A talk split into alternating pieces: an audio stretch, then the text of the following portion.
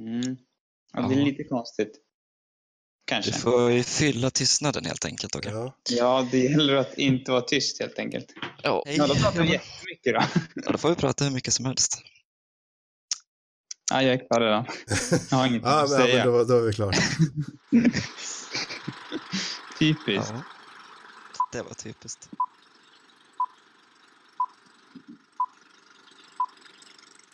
Hej och välkomna till ännu ett avsnitt av Radio Rubus. Det här det är Filmklubbspodden där vi varje vecka pratar om en ny film från obestämd genre och era.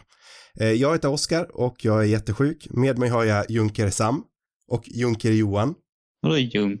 Vad betyder junker? Junker betyder egentligen ung herre, särskilt ung obetitlad ädling och användes förr även som titel för unga prinsar. Okej. Jag vet det, i, i filmen vi, filmerna vi kikade på då är ju över, en översättning där, eh, Junker, när de säger eh, Young Master. Precis, jo. Johan är med mig. Ja, sorry. Jag brukar aldrig se dem i översättning. Tycker det är Ja, fjantigt. då missar du något. Och som vi kom in lite på nu så firar vi vårt 50 avsnitt och därför ska vi retrospektera Sagan om ringen-trilogin, the extended editions, alla tre. Mm. Special Extended Edition. Special extended editions kanske de till och med heter. Så det gäller inte de vanliga? Nej, jag har faktiskt aldrig sett de vanliga. Har du inte det? Nej, eh, men vi ska alltså prata om dem i spoilerfantastisk detalj som vanligt och reflektera lite om den här trilogin och vad den har betytt. Vad heter de tre filmerna på svenska nu igen? Sagan om ringen, Sagan om de två tornen och Sagan om konungens återkomst. Och så går de alla tre under trilogititeln Härskaringen, är det så det fungerar? Ja, eller Sagan om ringen, jag vet inte riktigt. Men Härskaringen, Sagan om ringen, ja, jag vet inte riktigt. Ja, ja, Nej. oavsett. Det ska bli spännande. Spännande att diskutera. Ja, men det tycker jag. Det här blir vårt första retrospektiv avsnitt där vi inte pratar med en regissör. Men Mm. det är ju nästintill som man skulle kunna kalla de här filmerna för Peter Jacksons oeuvre. Han har ju absolut Ja. gjort annat, men det är ju det här som kommer defin definiera hans karriär i- alla år skulle jag gissa på. Inget annat som lyckas nå samma höjd heller. Nej, det känns inte långa riktigt vägar känns så. som. Men det kanske kommer. Ja, man vet ju aldrig. Men det känns svårt. svårt att liksom lyckas slå det här. Ja, men de här är ju så otroligt storslag, storslagna och har lämnat sånt himla intryck på samhället. Eh, så man har ju verkligen svårt att tro att han kan toppa det. Mm. Jag, är, jag har ju faktiskt aldrig sett några andra än just Extended Edition som vi pratade lite om. Har ni Har du sett, de normala filmerna? Ja, jag har sett dem. På te- inte på tv ens. Jag vet att jag såg, har sett dem på fyran när de har gått där. Och det har tagit en jävla lång tid med alla reklampauser. det kan jag tänka mig. Trean har jag sett i, i olika så här, delar. Jag har inte orkat mig igenom hela varenda gång den har gått. Men ja, Jag kommer ihåg det som en av de stora debatterna vi hade eh, under vår högstadietid. Eh, om vad som var konstigast, att jag inte hade sett Sagan om ringen eller att du inte hade sett Star Wars. Sam. var det så? Ja, jag kommer ihåg Alltså, jag det som en tänker stor ändå att debatt. i vår tid så känns det ändå som att Sagan om ringen är större liksom, bland vår generation. Men jag vet inte. Ja, fast det beror förstås på. Jag menar, de här prequel-filmerna till Star Wars var ju rätt stora ändå. Ja, och, och väldigt samtida. samtidigt. Ja. Ehm, men att man inte hade sett, nu hade inte jag sett dem heller, men, men att man inte hade sett de gamla kanske, det kanske är mindre illa på något vis. För det tänker jag mig att det finns folk som har missat. Eller? Eh, ja, alltså jag vet aldrig om vi kom fram till någonting egentligen. Jag tyckte bara det var... Vilken sida var vi? Var ju uppenbarligen på Lord of the Rings-sidan då kanske. Och du var på Star Wars-sidan. Eller hur? hur Ja, var- alltså jag skulle väl fortfarande tycka att det vore konstigare att man inte hade sett Star Wars än Sagan om ringen, men det är väl bara jag. Ja, jag vet inte.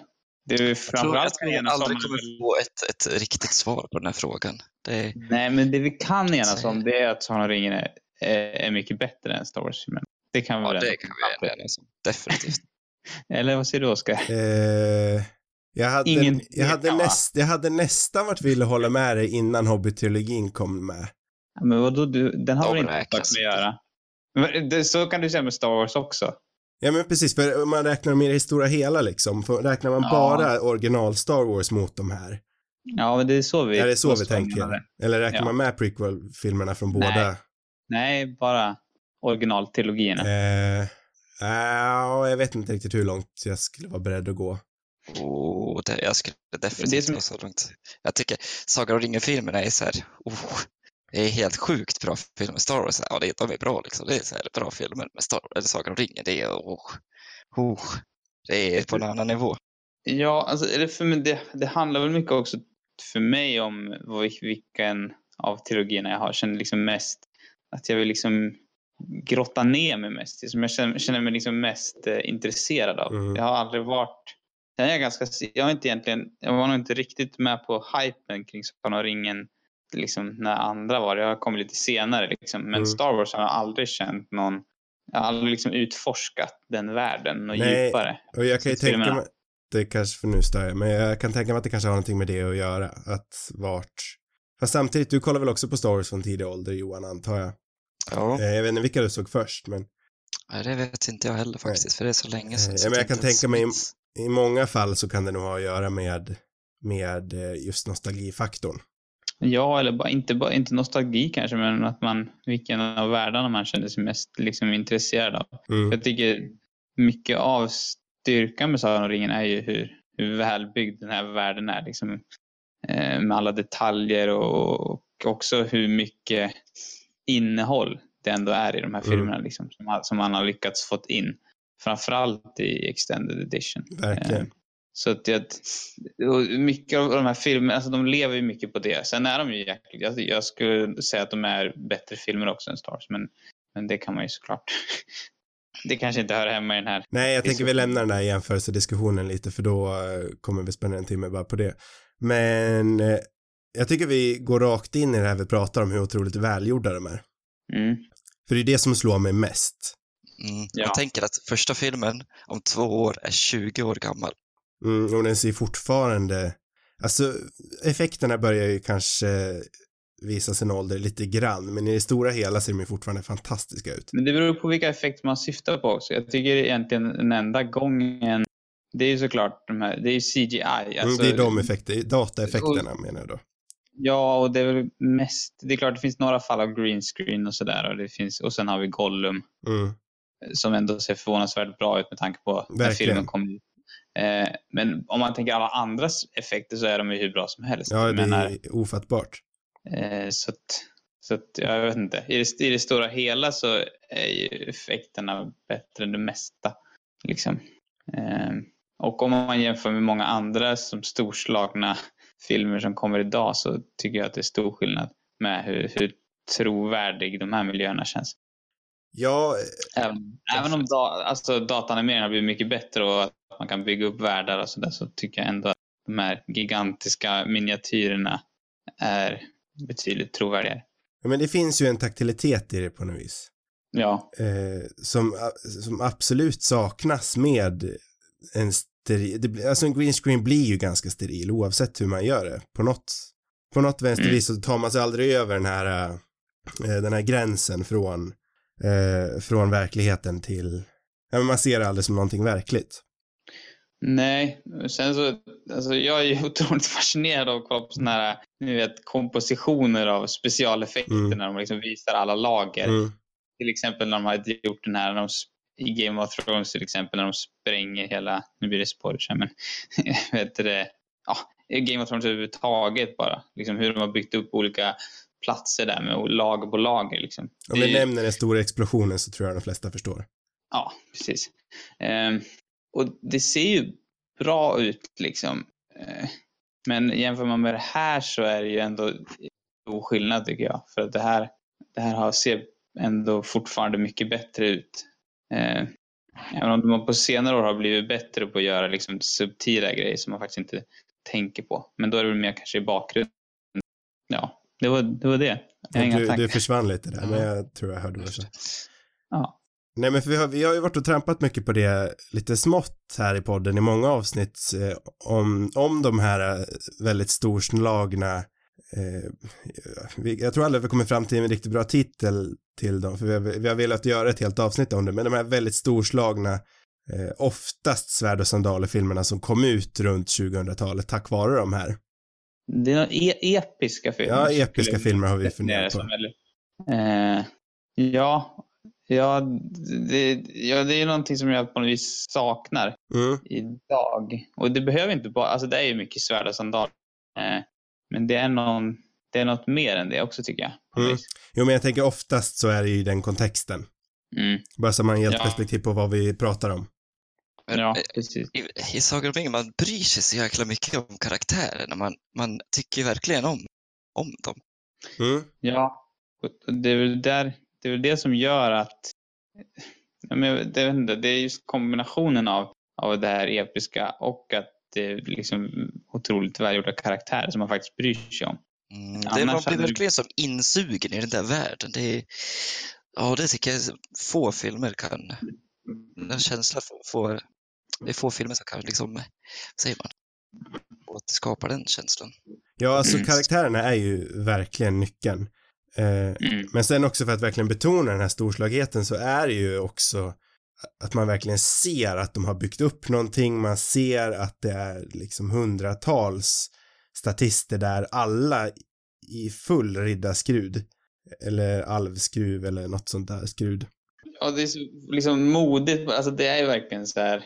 De har ju verkligen satsat allt. Det är ju otroligt bombastiskt liksom. Mm. Och det är inga tveksamheter. Jag tycker också tonen är väldigt viktig. Mm. Och det är lite det som jag saknar i många, alltså de som försöker till episka filmer idag. Det, är, eh, det har vi väl också varit inne på tidigare med Star Wars-filmen till exempel och lika med Avengers att det finns någon typ av ironisk det finns ironi och humor i Sagan ringen också, men det finns också liksom verkligen allvar i dem. Alltså som tar... Det är en, bra, det är en jäkla bra balans där.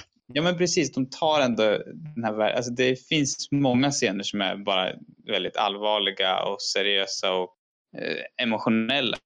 De är eh, På ett vis som uppriktiga. inte alls existerar i, i typ, eller ja, de existerar väl emotionella scener i, i de här superhjältefilmerna och sådär, men inte på... Det känns som att ofta det är liksom vissa karaktärer som får de här äh, emotionella delarna och vissa karaktärer är mer så här humoristiska, upp, liksom, så lätta upp stämningen. Men i Saga om ringen tycker jag alla har en jäkla bredd på humor och, och, och seri seriositet, om det är ett ord. Mm. Och, Mm. alltså det.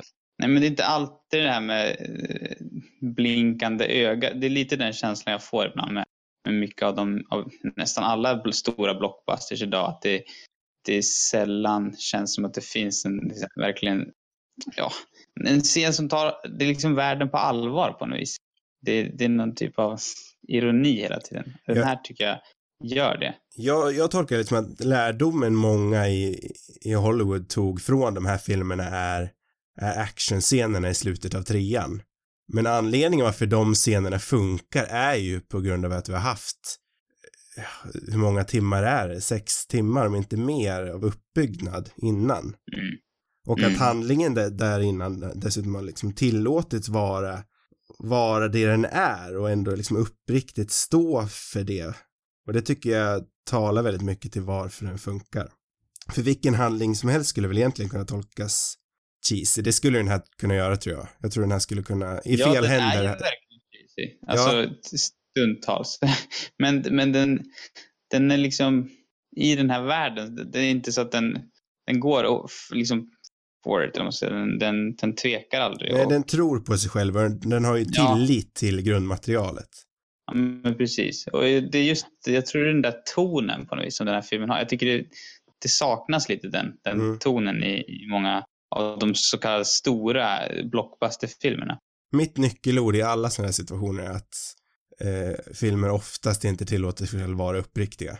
Nej, nej men precis. Det, de, det, det blir lite för mycket av en Deadpool-värld tycker jag. Mm. Tyvärr. Eller jag tycker att det är roligt med de filmerna också men, men just eh, att ta det så här mycket på allvar som den här, de här, den här filmserien ändå gör. Mm. Vilket, alltså det, är, det går ju att se på det här som att det är rätt fjantigt på många sätt och vis. Liksom. Det, är många, det är orkkaraktärer som ser rätt liksom... Man kan ju sitta och skratta åt det också om man vill. Och, och vänskapen mellan Frodo och Sam är ju också... Den kan man också sitta och skratta åt för att det blir liksom nästan för mycket ibland.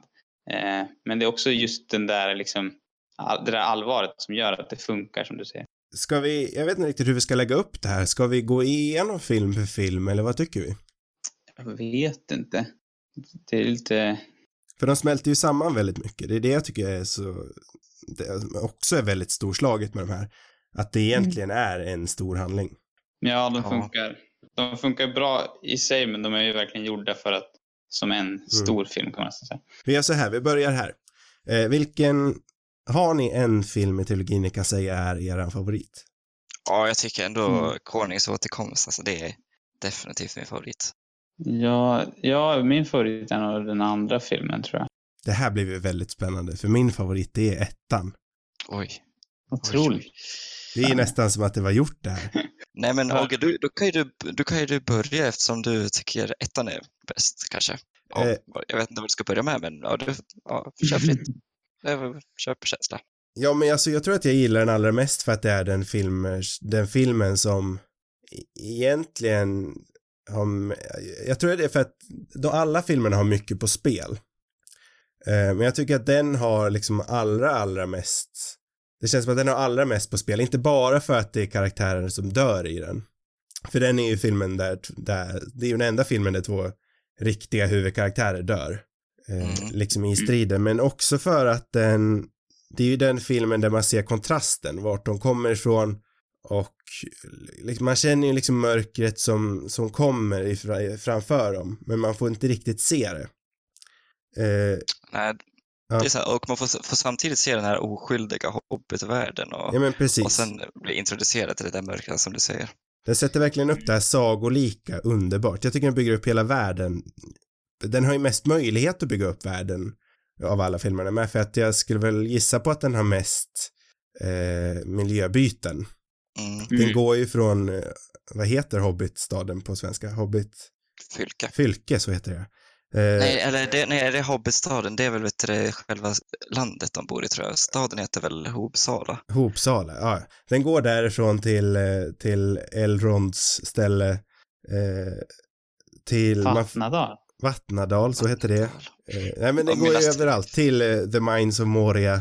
Ja, men jag gillar också att det, man- det, man får en ganska bra blick av hur världen ser ut ganska tidigt i filmen eftersom Gandalf rider runt liksom och, Mm. och tar reda på saker. Han åker ju till Minas Tirith för att läsa om ringen och, och sen åker han ju till Isengard och snackar med, med Saruman. Och, och så man får, man, får lite, man får en liten helhetsbild av, av världen. Liksom. Mm. Ja, nej, men jag, jag tycker den är, sen är ju alla filmer jätte, jättebra.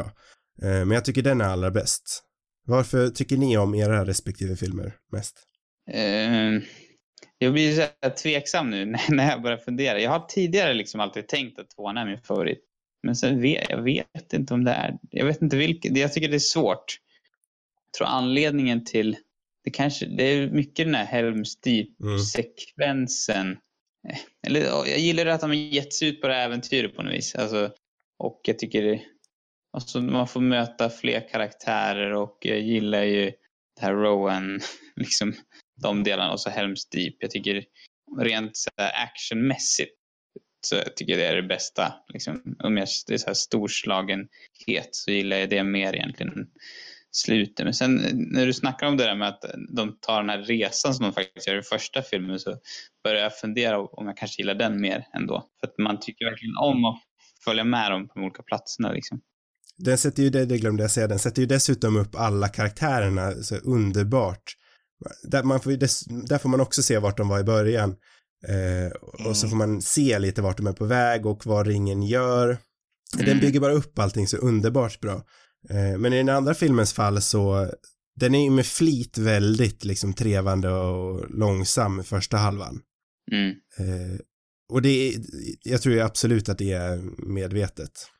Eh, Ja, Sen är ju Helms Deep är ju mästerklass i filmskapande. Eller i actionskapande i alla fall. det är nog svårt och jag, jag vet inte om jag kan liksom säga en egentlig favorit. Men det var ju passande nu för Mm. eftersom ni hade de andra. Eh, men jag tror inte trean är...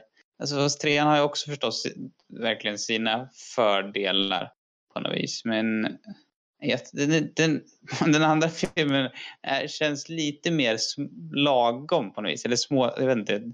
Just åtminstone The Helms Deep här känns trovärdigare tycker jag än, än slut. Och det är liksom...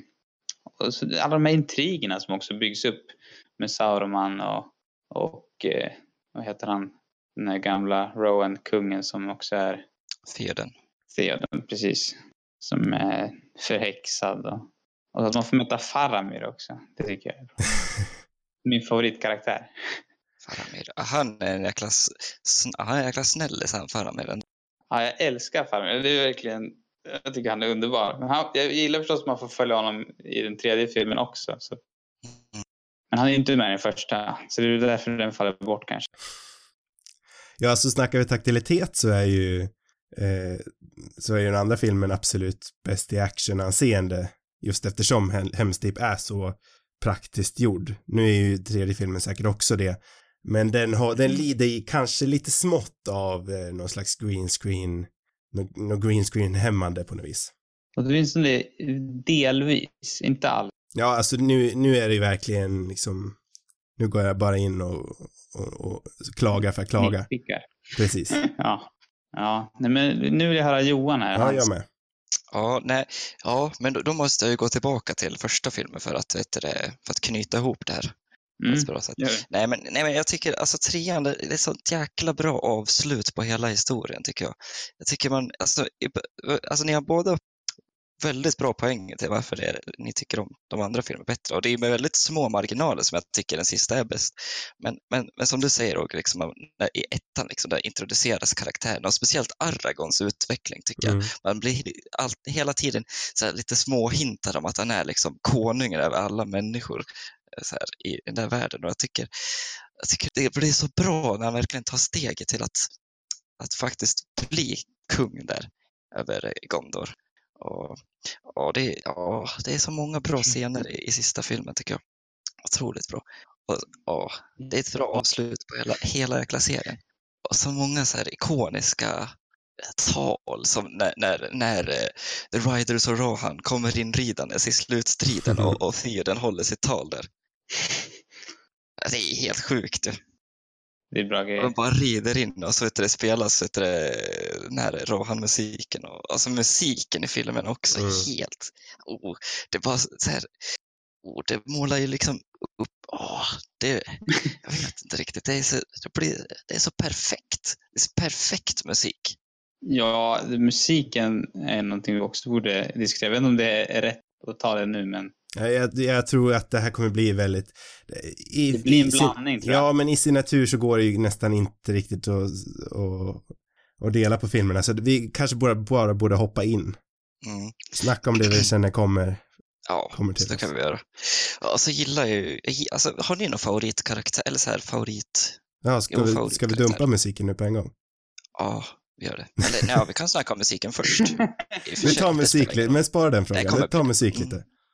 Ja, ja, ja det, det, jag tycker musiken är, är precis som alla andra grejer som bygger den här världen så är musiken otroligt viktig på något vis för att knyta ihop den här, men, jag vet inte, det är mystiken på något vis. Och så också det här storslagna. Mm. Det, Och det är mysiga och härliga också. ja men precis, den, den har så många dimensioner av sig. Det är vä- väldig variation där kring. Alltså om man, tänker, om man jämför med ett annat ikoniskt filmmusikstycket som Star Wars, det är också så här, oh, det är skitbra, men, men alltså Sagan om ringen, där tycker jag har så här större variation om man kommer ihåg alla delarna. När jag tänker Star Wars så tänker jag mest så här, du, du, du, du, du ja, nu kommer det är Imperial March eller vad den heter. Det är typ det enda jag kommer ihåg. Men med Sagan om ringen, då kommer man ihåg alla från alla olika delar. Från, från hur det är i Fylke, där. och så heter det i Rohan är det den här, ja, nu den blir svår att nynna på. Ja, det blir lite svårare. Men eh, ja, och så, och så det här när det är lite eh, krig liksom. Och, eh, ja, det är massa olika. Eh, Jag har ju spenderat, toppen. spenderat hela hösten och har liksom det här Vattnadal-soundtracket i mina öron på jobbet. Och det, det är nästan min favorit bara därför. För det är så otroligt mysigt liksom. Och mystiskt. Mm. Mm. Det påminner väldigt mycket om Skyrim-musik tycker jag. Ja, men jag tror det är det. Jag har lyssnat mycket på Skyrim-soundtracket också. Liksom, för att det är perfekt för att komma in i en så här bra, mysig stämning. Personligen är jag väldigt svag för, för Rohan-musiken. Trots att det Ja, är, jag med. det är nog eh, delen i filmerna som är det jag tycker minst om. Men just musiken från Rohan älskar jag. Ja, jag älskar också det. Kanske, jag, jag gillar ju de här Rowan-grejerna. Det är därför jag gillar tvåan. Jag gillar också det. Alltså. Ja, alltså jag, återigen, jag gillar också det, men det är, om jag skulle säga någonting så är det nog det jag tycker minst om. Och så Eowyn tycker jag är en viktig karaktär där också som introduceras i, i tvåan. Som Mm. är liksom... Jag vet inte, jag tycker hon är också intressant liksom att följa. Eh, Ja. Nej, jag tänkte Nej, bara säga så här att oh, Aragorn, vilken jäkla grabb han är. Så jäkla schysst. Han är värd att vara kung liksom. Han är ju en konung. Det känns som att Aragorn är din favoritkaraktär Johan. Nej, jag tror inte att han är det, men jag älskar Aragorn. Han är så jäkla bra. Han, oh, han passar som kung över, över liksom, över Gondor. För han är, han är som, han är en ärofylld man. mm. Han är en, så här, riktigt bra. Men jag tror, mina, alltså jag tror att två favoritkaraktärer och det är nog eh, Mary och Pippin ändå. Jag älskar ju dem. De är ju sköna. Ja, det, jag kan köpa det. det. Det känns svårt att välja favoritkaraktärer för man älskar ju faktiskt. mer eller mindre alla Mm. i de här filmerna. Jag kommer ihåg, alltså när man var liten då tyckte man ju såhär, åh Frodo och Sam vad löjliga de är. Så här. Men alltså, tänk att vara på den där jäkla resan. Då skulle man nog vara sådär själv. Alltså, de är så jäkla, de, de är riktiga brorsor alltså. Riktiga vänner. Mm. Ja, jag, men jag gillar, alltså, de är ju löjliga men att de... de sätt- behöver ju vara, alltså behöver Ja, men det där. precis. Alltså. Och jag tror att de, att de verkligen tar det så långt också. Det tror jag är väldigt viktigt liksom, Mm. för att få den där emotionella liksom, styrkan i det. Och Ja. framförallt den sista filmen är ju otroligt mörk ändå. Alltså om man tänker deras storyline. ja Den är verkligen. verkligen mörk. En i Eh, Norden mörkt. Det är nästan, det är lite där, det är nästan så här jobbigt typ. För att det är så mörkt. Och jag, det känns som att man får verkligen lida med dem. Det är svårt att sätta favoritkaraktärer, men det, det är lite lättare att sätta så här interaktioner, fa, lite, favoritinteraktioner mellan olika karaktärer. Mm. Och då gillar jag Gandalf med Mary och Pippin. Mm, och så. Gimli och Legolas är också Mhm. sköna. Mm. Ja, det är också bra. Vad har du gjort? Gandalf är jävligt nice. Gandalf är nice. Du kommer bara sitta här och hylla karaktär efter karaktär. De är, Har du så någon mer på det är sjukt bra karaktärer. Alltså, hur bra som helst. Och vilka har jag mer? Ja, ja, Sam är också en, alltså vilken jäkla bror. Han är en riktig skyrren alltså. Brorsan. Ja, lätt bästa brorsan. Ja, Sen, alltså, ja, Faramir också. Bra. Det är en toppengrabb. Och Vad tycker du om, också- vad har du för gott att säga om Faramirs pappa? Ja, där har jag mindre bra att säga Okej, faktiskt. Han är ju inte så en schysst grabb han. Nej, Eh, det skulle jag inte säga. Fast, ja, det är som Gandalf säger. Alltså han, upp, han insåg ju kanske att han älskar sin son Faramir där i slutet innan han brann upp och hoppade ner för Minas Tiriths torn där. Så innerst inne var han nog också en ganska schysst grabb alltså. Ja, det vet jag väl inte. Nej, okej. Men han var ju inte lika Fan, ond som, han var inte lika ond som Saur, eh, Sauron i alla fall. Nej. Sauron är ju omåttligt ond.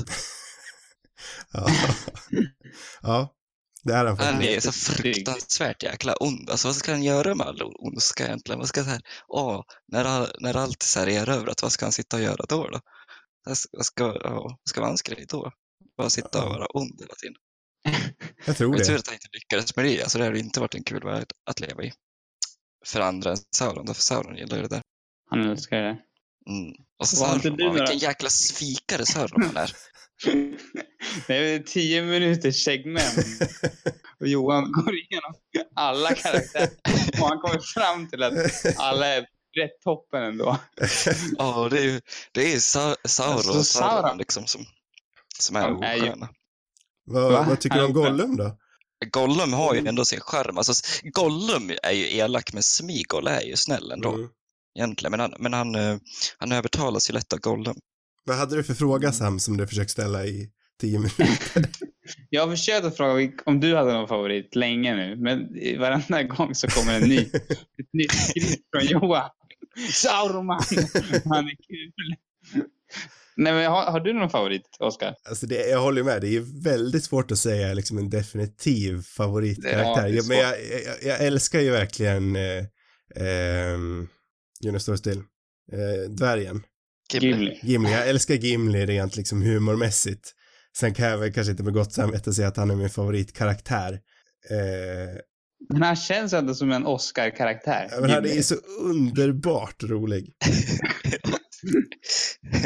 Eh, men eh, jag älskar också Gandalf. Som sagt så är jag ju väldigt svag för en, en eh, bra mentorskaraktär. Så. Mentorskaraktären. Ja. Ja. Men han är ändå Jo. en mentorskaraktär med, med svagheter skulle jag säga.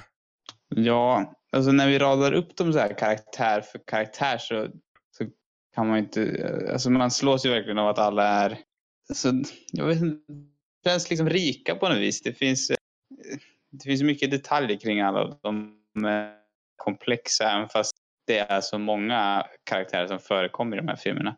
Mm. Eh, Det är väl också en stor styrka. Liksom. Jag känner ju väldigt mycket för Faramir.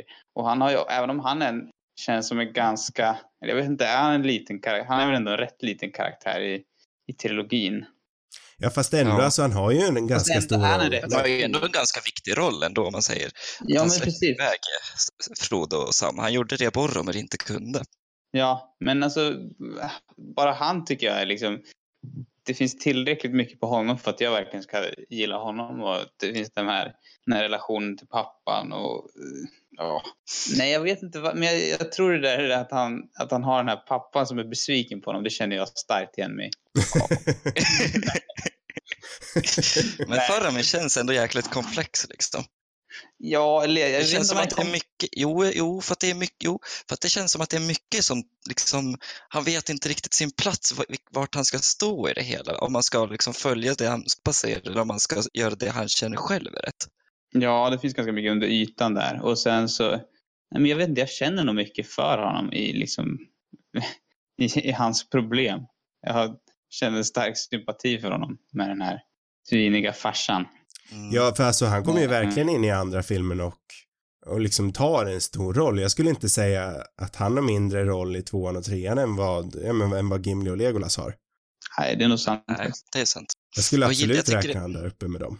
Jag Men han är ändå en oväntad, så, han, det är oväntat att han blir en så pass stor roll tycker jag. Ja, sen kan jag ju kanske tycka att det blir lite väl, eh, just det här vi snackade om att den kan bli lite cheesy. Jag tycker kanske att det går lite väl långt närmare slutet i trean.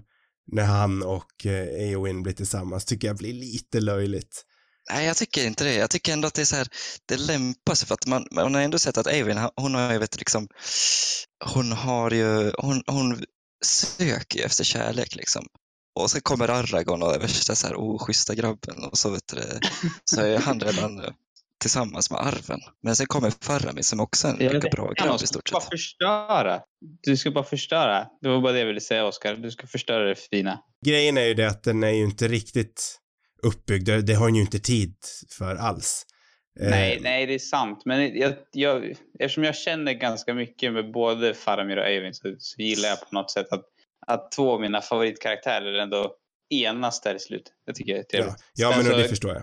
Sen håller jag med om att det, det finns ju inte så jättemycket liksom, bakgrund till det i filmen. Men ja, För det finns ju sant. ändå en del av mig som hade velat sett eh, slutet. För om jag fattar rätt så är ju Fylke förstört i boken. mm. jag har faktiskt lyssnat på alla böckerna Ja. innan den här podden. Oh, Nej, jag, jag, jag, fast jag har gjort det i lite, lite förebyggande syfte nu under... Fast jag började med den första redan i somras. Men sen Mm. har jag lyssnat på andra och tredje nu, typ runt jul där. Mm. Och, eh, och det... Ja, den... Man blir ändå imponerad av hur mycket filmerna har fått med, tycker jag. Eh, Även om du inte fått med det där med Fylke i slutet. Men det är, det är ändå... Det mesta har de ändå lyckats fått in på något vis. Jag är väldigt nyfiken på den här. Jag, jag, det enda jag vet är att folk är arg på att Tom Bombadil inte är med. Men vad spelar han för roll i, i själva handlingen? För jag känner inte att han är saknad alls. Vem är han och vad, vad är hans roll? Eh, ja, det är väl att de... Nu var det länge sedan. Det var, han dyker väl upp i den första boken. Mm. Eh, och jag kan verkligen förstå varför de inte har tagit med honom. För de träffar liksom på honom i skogen. Och de är väl här... Det är lite, påminner lite om den här med, som Persbrandt när han spelar den här Mm. björnen, typ. Alltså att de får bo hemma hos honom och minns inte jättemycket liksom om Men det, ja, det känns som en natur, ganska naturlig grej att klippa bort.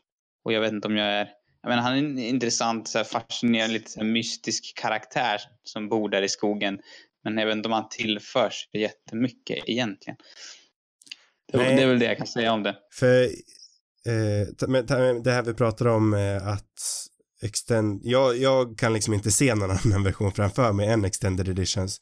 Eh, för i de teatrala versionerna då är väl otroligt viktiga scener som till exempel när eh, Saruman dör.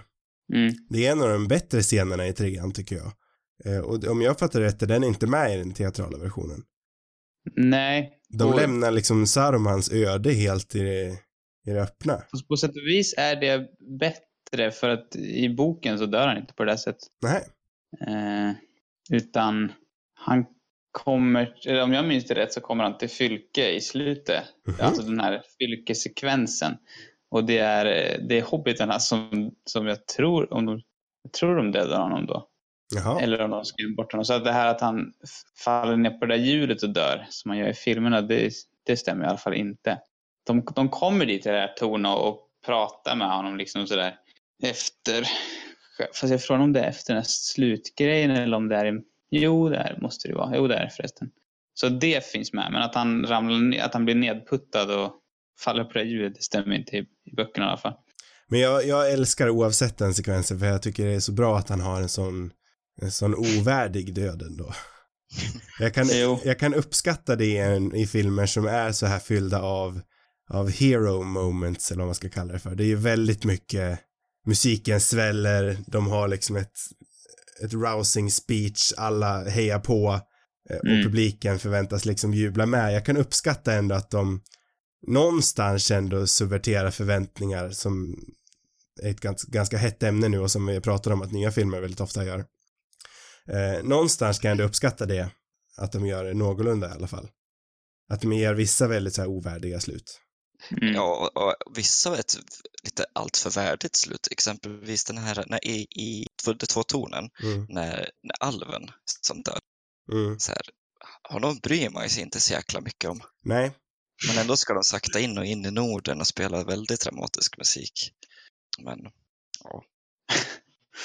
Ja, det var med. inte en karaktär Johan gillade.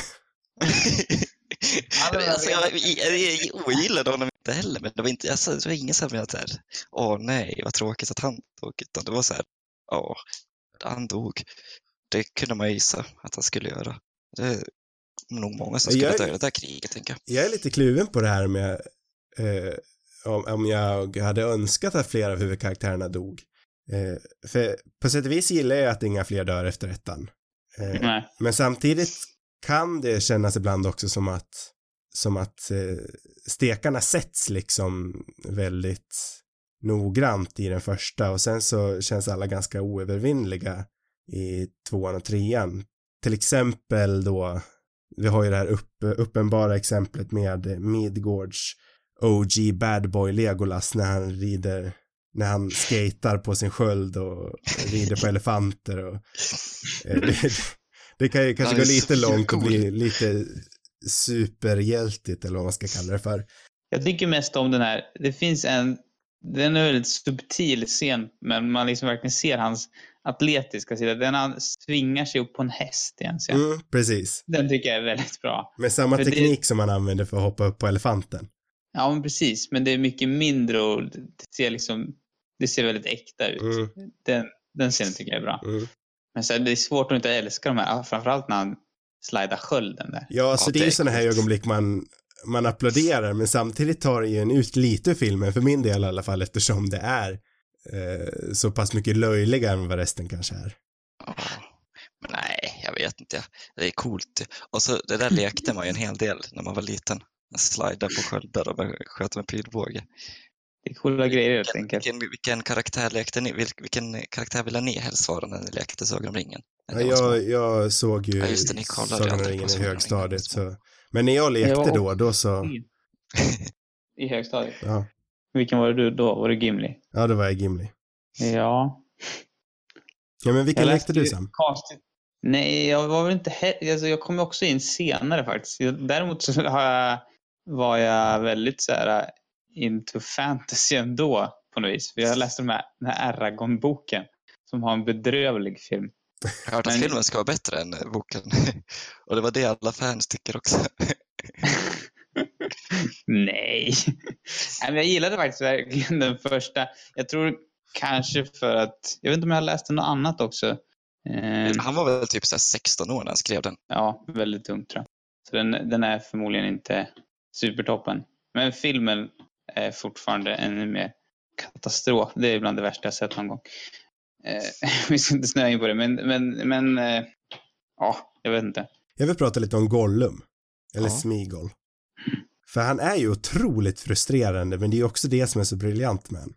Mm. Man sitter ju så Men också att jävla man arg på honom. sympatiserar med honom, tycker jag. Ja, eh, Alltså, Att han har de här två, två sidorna. Liksom. ja men precis. Mm. Och att de, det är det, jag tycker det är så fruktansvärt bra att de faktiskt väljer att öppna tredje filmen med han som eh, Smigol, i, som, som han ska se ut. Mm. Ja, hans...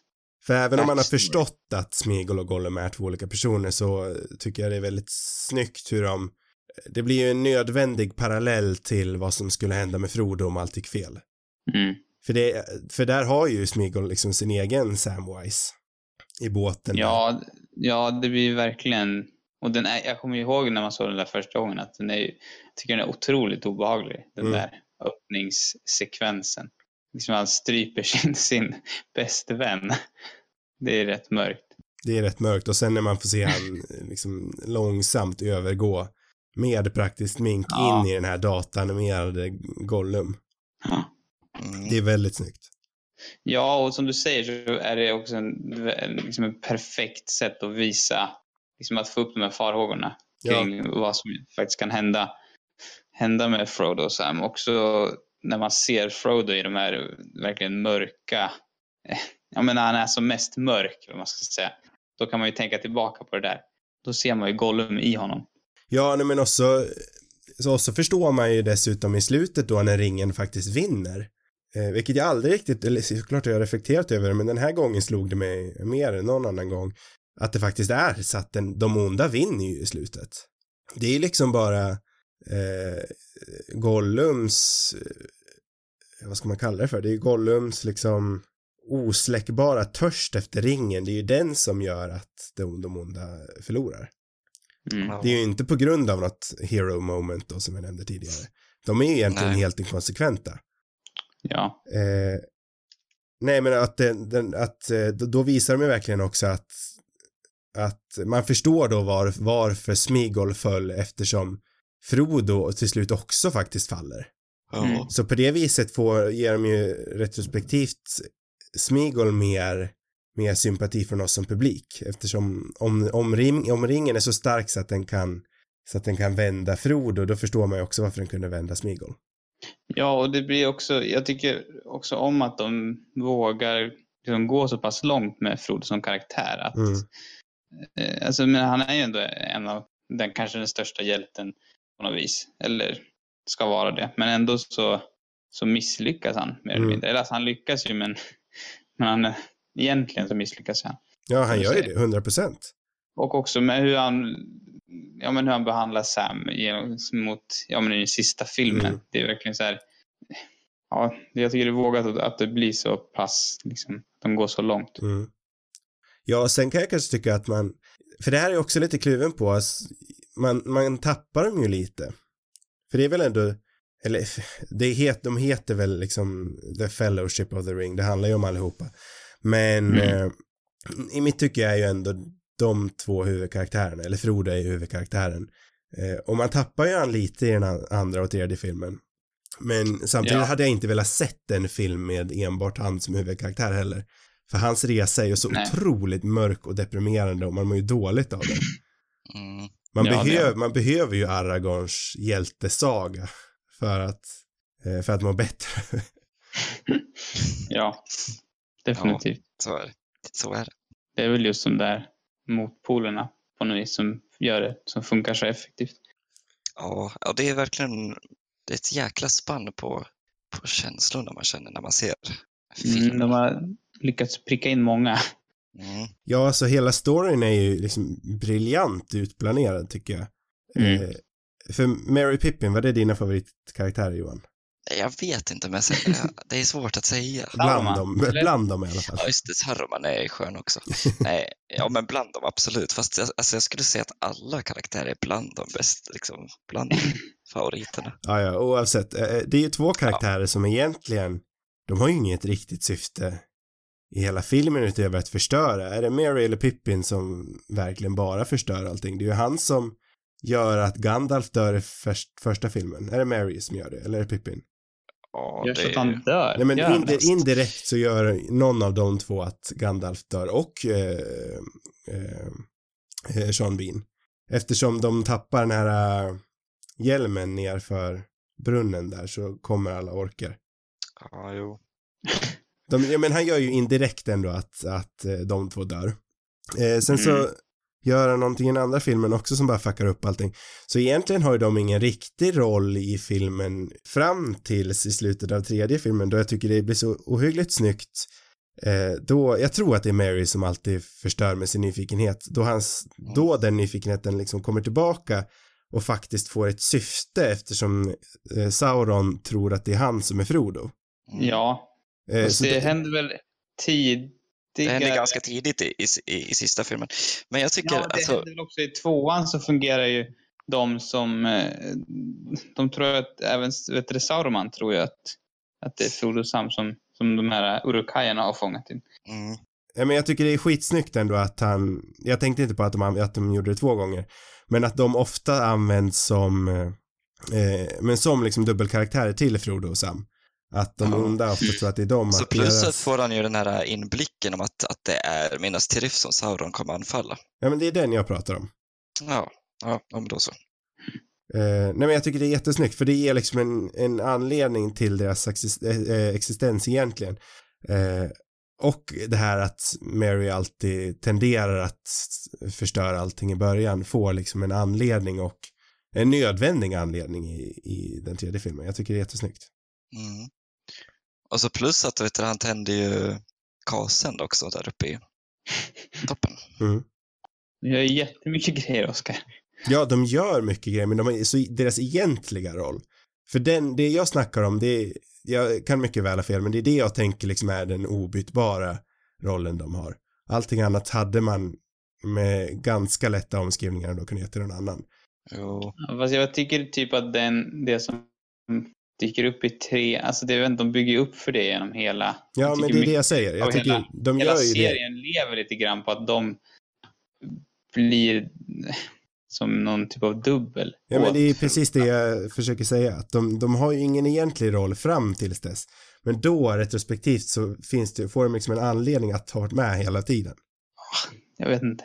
Jag tycker det är jättesnyggt utplanerat. Man märker ju verkligen att han måste haft hela storyn i huvudet innan han började skriva allting. Ja, jo. Ja. Kanske inte, det kan jag komma på. Kan jag, men, men, men eh, har ni någon så här favoritscen i filmerna då? Oj. Det känns så otroligt svårt att hitta en så här specifik. Eh, I alla fall för min del. Men ja, nej. Tror inte jag har någon. Jag gillar ju verkligen i första filmen då, eh, men då, eh, eh, vad heter The Fellowship på svenska? Bröd. Brödra, Heter det brödraskapet? bildas. Följeskap. Följ- Följeskapet så kallas det. Gör det det? Det låter rimligt inte. När, följe, när följeskapet eh, bildas, den scenen gillar jag verkligen. Tyckte det lät lite konstigt nu när jag sa det. Men Ja, ja, ni förstår Ja. vilken scen jag menar. ja, jag håller med. Det är, det är en jäkla bra scen. Och, Har du någon favoritscen Johan? alltså jag har ju ganska många ändå, måste jag säga. eh, ja, den, det är en jäkla bra scen. Alltså hela det liksom, ja. Eh, och sen gillar jag ju, alltså det, det bästa scenen ändå är nog i slutet när, när Aragorn blir krönt konung. Mm. Eller jag vet inte om det är den bästa scenen, men det är en jäkla bra scen i alla fall. Och så när man bara, vet du det, ja, så ser man alla karaktärer från filmerna typ där uppe. Och så kommer man, kommer man till hobbyerna och så vet du det, när de bugar och så säger, säger, de, säger Aragorn så här, My friends, you bow to no one. Det är mäktigt. Mm, det är jättemäktigt. Det är jäkligt mäktigt. Det är också ett här perfekt exempel, det har jag velat komma in på flera gånger nu, så det har varit en snygg övergång. Eh, Eh, nej, men jag älskar hur, hur PJ, Peter Jackson, jobbar med, eh, med kameran. Att, att han liksom medvetet vet när han ska höja kameran och inte. Eh, Mm. Jag älskar hur han ofta för att skapa den här storslagenheten som blir väldigt påtaglig i många fall.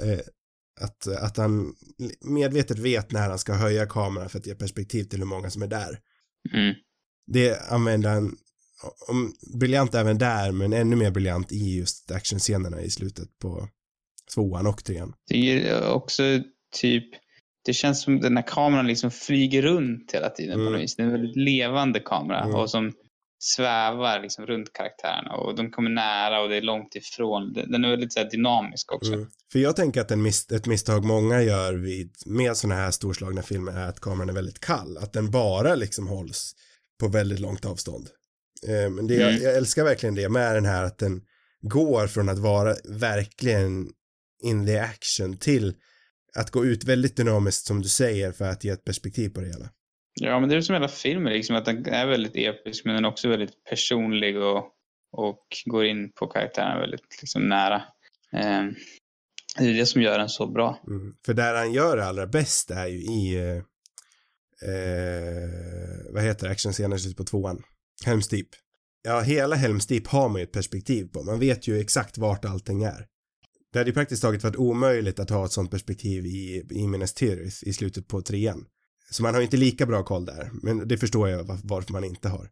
Mm. Men i Helms Deep, där har man ju så fruktansvärt bra koll, för det finns ju även någon cool kamerarörelse där, där han liksom går igenom hela slagfältet. Jag tycker det är jäkligt mäktigt när, i, när de slåss där i, i Helms Deep. Alltså när, eh, när Gandalf kommer nedridandes, eller när, när Gandalf dyker upp först. Eller ja, först så rider de ju ut där, eh, Theoden och Aragorn och gänget. Det är också häftigt. Och sen bara, sen kommer Aragorn ihåg, åh, Gandalf sa och kolla till eh, Look to the East i gryningen. Och så kommer Gandalf där precis rättan tid med, med The Riders of Rohan. Ja, han hade ju gärna kunnat komma lite tidigare tycker jag, men Ja, ja, jo, jo men, men ingen senare. en, en trollkarl kommer alltid när han vill, vet du. ja, jo, så är det ju. Ja, men det är ju perfekt där och så bara rider de ner. Och det är häftigt. Alltså, jag gillar hur Gandalf bara lyser upp tillvaron där. Ja, verkligen. Det tycker jag är ett väldigt bra exempel på hur, eh, hur effekterna oftast i sin komplexitet är väldigt simpla. Ja, Eh, för Gandalfs liksom ljuseffekt som man ofta har ser ju väldigt simpel ut och det är det som gör den så bra. Eh, för det, då, det gör liksom att den, den känns väldigt realistisk med allt det här praktiska som de har, har för sig. ja jag vet inte, det känns som att vi har pratat om det tidigare om, om eh, så här, trollkarlar och eh, jag, jag vet inte vad, i, vilket, i vilket sammanhang vi kan ha snackat om det, men att jag gillar den här eh, subtila sättet som, som, som han liksom, men han har den här käppen och Ja. typ den här scenen i tornet när, när fast då är det kanske han, när han snurrar runt så här på golvet bara Mm. liksom. Ja, Alltså- det har vi snackat om förr ju. Ja, Det känns alltså jäkligt... är väldigt så här, det är liksom enkelt, det är Mm. inte en massa Det är inte Harry Potter-trollkarlar liksom. Nej men precis, eller det finns väl ännu alltså andra saker som är ännu värre. Jag tror vi har snackat om det när vi pratade om, om vet du, den här Beast-filmen. Vad heter den? Ja, Harry Potter. Nej, inte på podden. Fantastic Beast. Nej, nej, jo, vi har pratat om det här på podden. Ja, men jag kommer inte ihåg vilket avsnitt. Nej, det är inte jag heller. Nej, men i alla fall, jag gillar, jag, som du säger, det passar verkligen in i Ja. resten av världen. Liksom. Nej men för jag vet att i det, då, det samtalet vi hade då så jiddrade jag av någon anledning om att jag inte var jättestort fan. För det vet jag att jag inte var i början när jag såg de här filmerna. Eh, Jag har faktiskt inte Nej. sett de här så fruktansvärt många gånger. Jag tror kanske det är tredje gången jag ser dem sammanlagt. Mm. Eh, Det känns som att Johan är den som har ja, Johan har han är absolut mest koll. Kingets expert och eh, största entusiast kanske också. Ja, Ja, kanske. Alltså, jag älskar ju de där filmerna. Jag Eh. tycker de är nog fruktansvärt bra. Ja, jag har sett dem många gånger. men då, då jiddrade jag av någon anledning om att jag inte tyckte om trollkarlsfighten där. Men den här gången måste jag ju, jag måste be om ursäkt och ta tillbaka mitt, mitt eh, uttalande. Ja, det är okej.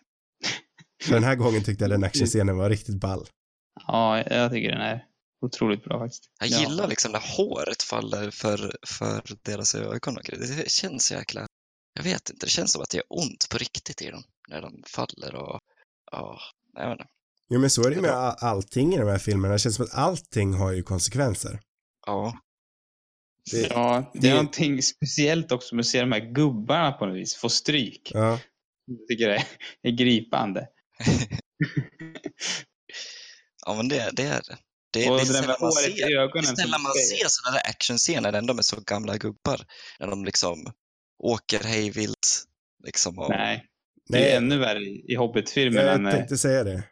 Christopher Lee har en riktig actionscen. Även om det inte är han själv den gången. Ja, det, kan, det är nog inte här heller, men Nej men, Men det det blir så fruktansvärt löjligt. ja, Alltså, eller jag kommer coolt. ihåg mycket av Hobbit-filmerna. Nej, jag tycker de filmerna i allmänhet saknar ju liksom allting som gör de här så bra. Mm. För den Jag tycker de är påtag- lite småmysiga ändå, men de är absolut inte alls på samma nivå. Och ja, Det finns otroligt mycket man kan klaga på med dem. Men de känns ju, de hör ju mer hemma i, eh, i den tid vi är i nu, liksom. Rent trendmässigt på något Mm. vis. Hur, to, ja, men tonen och specialeffekten också som är inte alls lika bra. Och karaktärerna är inte heller sådär det finns ingen riktig, jag tycker inte karaktärerna är alls lika fängslande där heller. Nej, för alltså egentligen så, visst att det finns många dvärgar i de filmerna, men egentligen är väl de inte så fruktansvärt många fler huvudkaraktärer än vad vi har i de här. Nej, det är bara att man inte har någon, st- alltså man känner inte så jättemycket för dem. Nej men precis, där, känn, där har man ju liksom ingen koll på någon av dem förutom kanske tre.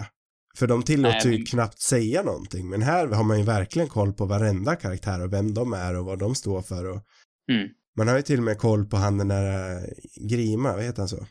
Mm. Mm. En sån liten karaktär som han har man ju full koll på. Ja, det är ganska stor skillnad faktiskt. Ja men till och med Gamling som någon karaktär heter, han har man ju också, han säger ju inte många ord eller, men, men då vet man vem han är. Ja. Gamling. Och man tycker det är lite kul, ja men ha, han dök upp här igen. Titta så roligt. Det var så jag satt för mig själv. Det var så. Titta, där är han igen. Gamling. Gamling.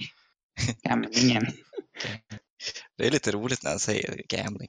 Och tänker, åh vilken gammal man. Han måste inte bli kallad för gamling. Men så heter han ju gamling. Har du någon favoritscen då Sam? Jag minns inte om du... Ja, jag sa att jag inte hade något. Att jag Ja, inte, det. det känns så svårt att Så. välja på något Ja, det är hemskt Det svårt. skulle att säga. vara den där slutscenen med, med, med Faramir och Eivind. Ja, den där frekvensen. Jag har ingen favorit, men jag har ju en favoritfrekvens. Jag gillar ju också-. Jag gillar ju också när de tar farväl av Gandalf och Frodo i slutet. När de ska åka över till eh, himlen. Ja, det är dystert. Ja, Fast det är ändå så här vackert på något Ja, vis. det är vackert och jag, dystert. gillar, jag gillar det Gandalf säger. Eh, ja, jag tar det på svenska.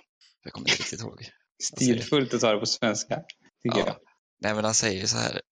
Ja, jag skulle säga åt er att inte gråta, men alla tårar är inte ondo. Ja, det var fint faktiskt. Fint. Ja, Och där kommer ju, i den scenen kommer ju också eh, en av de mer underskattade rollerna i, den här, i de här tre filmerna eh, som är Ian Holm som, som eh, inte Frodo, som, eh, heter han? Bilbo. Bilbo. Mm. Väldigt liten roll men som han gör otroligt mycket med. Ja. Jag gillar att man får se, varje gång man ser Bilbo i slutet, Mm. så, eller ja, under filmerna, så, så har han åldrats så otroligt Mm. mycket. Ja, alltså jag, jag önskar ju att, att vi på något vis, Martin Freeman var jättebra som Bilbo, men att man på något vis hade kunnat sett Ian Holm som Bilbo hela, hela Hobbit-filmerna, för jag tycker han är fruktansvärt bra här. Ja, Men jag tror nog att nu när vi snackar om det så är nog ändå min absoluta favoritskådis i de här filmerna är ju ändå, är ju ändå uh, Ian McKellen. Ja. Gandalf. Gandalf. Ja, samma här. Samma Det, här. det kan jag faktiskt hålla med om. Jag vill säga att han varit Oscarsnominerad va? Kan För, eh, för trean. Jag kan ha fel. Eller vad det Jag vill säga att han blev Oscarsnominerad för någon av de här, men jag kan mycket, mycket väl ha fel.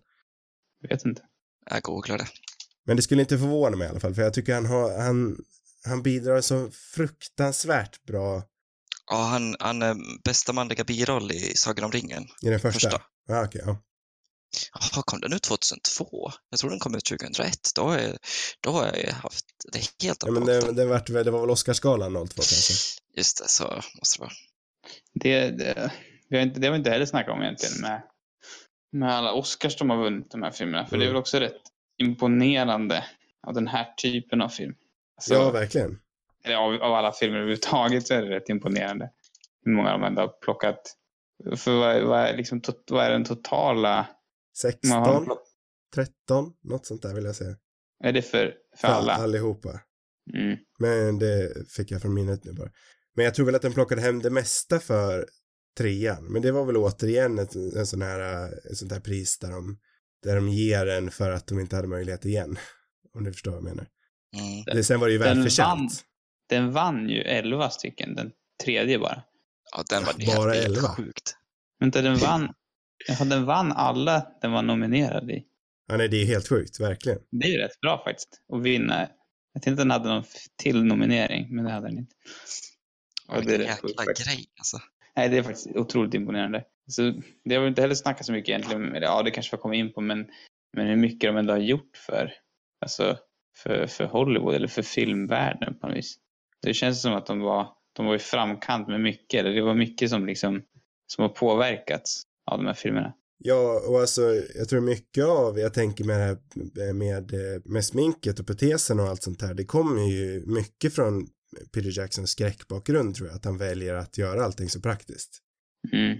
Men jag läste också om det här med Gollum, eh, att eh, det här är en av de första filmerna som har en, en animerad, eller alltså live action-filmerna som har en liksom CGI-genererad, eh, hud, eller inte hudkaraktär, men så, karaktär typ. Ja.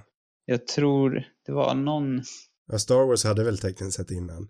ja, Jar Jar Binks är, Ja. är, tror jag var den liksom första och det är ingenting jag har så reflekterat över tidigare, men det är också rätt coolt ändå. Ja, alltså man ska ge mycket cred till Star Wars eh, prequelserna till att de faktiskt ändå utvecklade dataanimationer så pass mycket som de gjorde. Men sen, Gollum ser ju så himla mycket bättre ut. Och åldras mycket bättre också. Mm, jag gissar att Jar Binks inte är gjord med motion capture heller. Jo, ja, inte, Eller- inte samma. Han hade ju någon dräkt på, på sig. Men jag tror Ah, det är inte okej. samma teknik. Nej.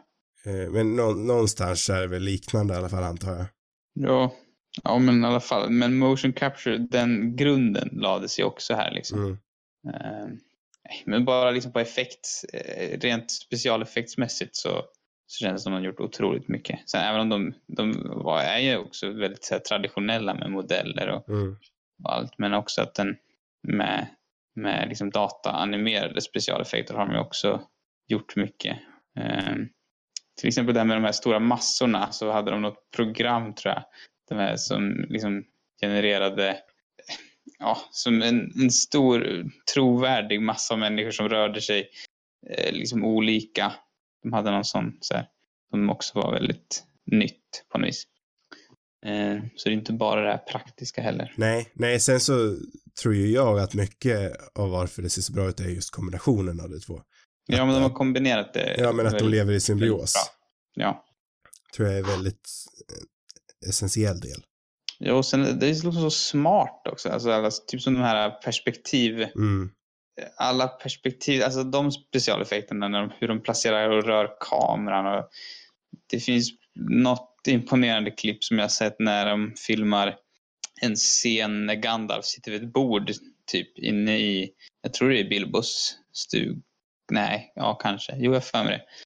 Och eh, bordet är liksom uppdelat i två delar på något Mm, vis. Och kameran rör sig, eller bordet rör sig med kameran på något vis. Alltså det är, så här, det är liksom en kameraåkning plus att de jobbar med det här perspektivet. Det är jäkligt coolt uträknat bara hur de har, hur de har löst det praktiskt. Ja, alltså det, det är kul när man vet om det och försöka titta om man ser, ser Mm. skarvorna i det liksom. Men det gör man ju bara om man verkligen, verkligen tänker på det och det är ju knappt ens att man ser det då.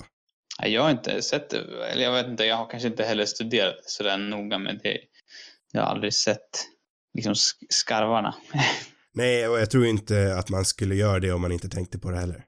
Man ser ju snarare skarvarna när det är green screen bakom. Precis, Liksom. exakt. Men det, det, det, det där känns i alla fall som en grej som de sällan... Det beror på att de har blivit så mycket bättre idag också. Men de skulle ju aldrig, aldrig göra det sådär nu känns det som. Nej. Nej, och sen så även om man har praktiska delar med så tror jag ändå att man dränker i, i väldigt mycket dataanimerat eh, ja men liksom krusiduller runt omkring. Ja, Vilket kanske kan Men det- ta en del. ja precis. Den, det känns ju mer gritty där på något vis. Ja, De här exakt. filmerna. Just ja alltså jag tänker de- bara alla sminkade orker. Mm. Mm. Fatta hur mycket pengar de måste lagt ner på smink. Ja, och tänk de här liksom team de hade för att, Ja, för att göra allting. Och Liksom, de jobbade typ dag och natt tror jag. För, alltså de här, för att liksom bara fixa kostym åt, ja alltså, åt jag, alla de jag kommer aldrig sluta häpnas åt att Jackson faktiskt fick de här filmerna. När han ändå var relativt oerfaren. mm. Det är ju väldigt imponerande ändå av New Line tror jag att det är som, som tog risken. Ja, det finns också en spännande historia där med hur han jag tror han bråkade en del med, med Harvey Weinstein som ville att han skulle göra en film bara. Mm, Eh, och sen lyckades han, tack vare New Line, mm. få det till tre till och med. Och eh, det, hade, det hade varit otroligt trist om det hade varit bara en film. Verkligen. Och sen ironin Ja, att det liksom blir omvänt med eh, Hobbit-trilogin, att han då ville göra en eller två, så blev han tvingad att göra tre. Ja, ja det är lite kul. Nej men för, för, och att de är så långa också. Det var också så här, det var också någonting som man inte hade gjort på, på länge då när, när de här kom ut. Alltså göra sådär långa st- storslagna filmer. Alltså det var väl, och det väl, har väl kanske gått tillbaka mer till det nu också att, att de, jag vet inte, att, att liksom göra den här typen av bombastiska filmer som liksom, framförallt de här extended som löper upp mot fyra timmar nästan. Eller hur lång är den sista egentligen? Ja, den sista är ju upp mot fyra timmar. De andra är Ja, väl jag runt tror- tre tror jag. Ja, Sen är ju eftertexterna typ 20, tvåan- 20 minuter långa också. Ja, jo, det är klart. Det, får, man måste ju, det kan man ju förstås räkna med. Eh, men det är ändå, den är ändå rätt lång. Liksom. Ja, ja, de är jättelånga. Den andra två. filmen. Jag tror att den första disken är 1.45 och den andra var 2.08 nu när jag kollade Mm. igår. Så att, ja, det är rätt långt. Det, är, Det är rätt det är långt. rätt väldigt långt. Rollsättningen är ju också jäkligt bra, Mm. Det är någonting jag. jag faktiskt har suttit och läst lite om sådana här alternativa roller som de gav, som de ville ge till först. Ja, Ja, vad spännande. Nu, nu får ni berätta för mig. För jag har Eh. inte så jätte, jag har bara hört om att det var någon som skulle spela Aragorn men han var ditchad där efter några veckor eller vad det var. Ja men precis, nu kommer jag inte ihåg vad han heter men han är väl relativt obskyr. Eh, sen så, Mm. jag vet inte om man kan lita på alla de här sidorna heller men tydligen så var de intresserade i Russell Crowe till Aragorn ett tag. Mm. Det hade jag ändå kunnat sett ja, i en värld där det hade funkat.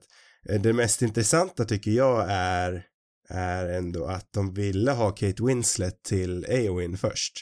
Mhm. Det hade jag faktiskt kunnat sett. Men Ja. hon spelar, vänta, är det hon som spelar eh, Lady of the Forest? Nej. Eller, Vet, va, nej, är- Lady of... vem, är, vem, vilken Kate är det? Ja, det är Kate Blanchett. Aha. Sen David Bowie var de, eller jag, jag tror att David Bowie ville spela eh, alv, alvkungen eller vad man ska kalla för. Hugo Mm. Weavings roll. Det hade kunnat varit lite coolt ändå. Ja, Ja, jo det tror jag med, men där, om jag har fått rätt så ville de inte ha en superstjärna i den rollen. Nej, just det. Sen så är det ju välkänt att de ville ge Gandalf till Sean Connery till exempel. Det förstår jag inte alls. nej, inte jag heller. Det hade ju inte blivit alls lika bra i alla fall. Nej. Det är en sak som är säker. Han känns liksom för butter på något vis. Jag kan inte ens se hur han hade gett sin själ till det här, för det är ju det som, det finns någonting så känsligt med Ian McKellen. Ja. Han, han har liksom alltid nära till tårar på något vis.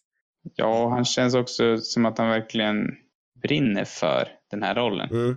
Jo, men jag menade hans skildring av Gandalf är otroligt känslonära. Jo, det är ju. Och det tror jag aldrig att eh, Sean Connery hade spelat det. Nej, alltså han hade nog inte, han hade inte varit nära. Nej. Nej, men det finns en hel del sådana där eh, roller som hade kunnat blivit. Men det blir nog lite tråkigt om jag sitter och radar upp allihopa. Ja, du får göra en lista istället. Ja. En sån här härlig En Det lista. i, i nästa podd. En sån där härlig lista du tycker om att göra. Ja, Kan du publicera den på cinemarubus.com nästa söndag? ja, Han är lite som Christian Lok, han gillar eh, listan. Det är sin Just det, han favorit. Älskar listan. Jag skulle säga att listan är det sämsta segmentet i På spåret. Ja, ja men så listor är smutsiga. Jag gillar inte listor för fem öre. Nej, Jag gillar ändå listor när man läser dem. det är bra. Det är ett bra sätt att ta in information på. Ja, i alla fall vissa listor är nice. Man kan ju skriva bättre och sämre listor, så är det ju. Har du någon favoritlista då Sam? Ja, nu kommer vi av oss från Sagan om ringen här, men Men vi kanske ska avsluta med Sams favoritlista, för vi har faktiskt spelat in ett tag nu. ja, Ja, det är min spellista på Spotify. ja den är bra. Jag har en bra där. Med, med så här eh, roadtrip, bilkörar, musik. Den är mysig. Det låter bra. Det Härligt är att min favoritlista tror jag. Och med det spännande samtalet ska vi ta avrunda. Jag tror det.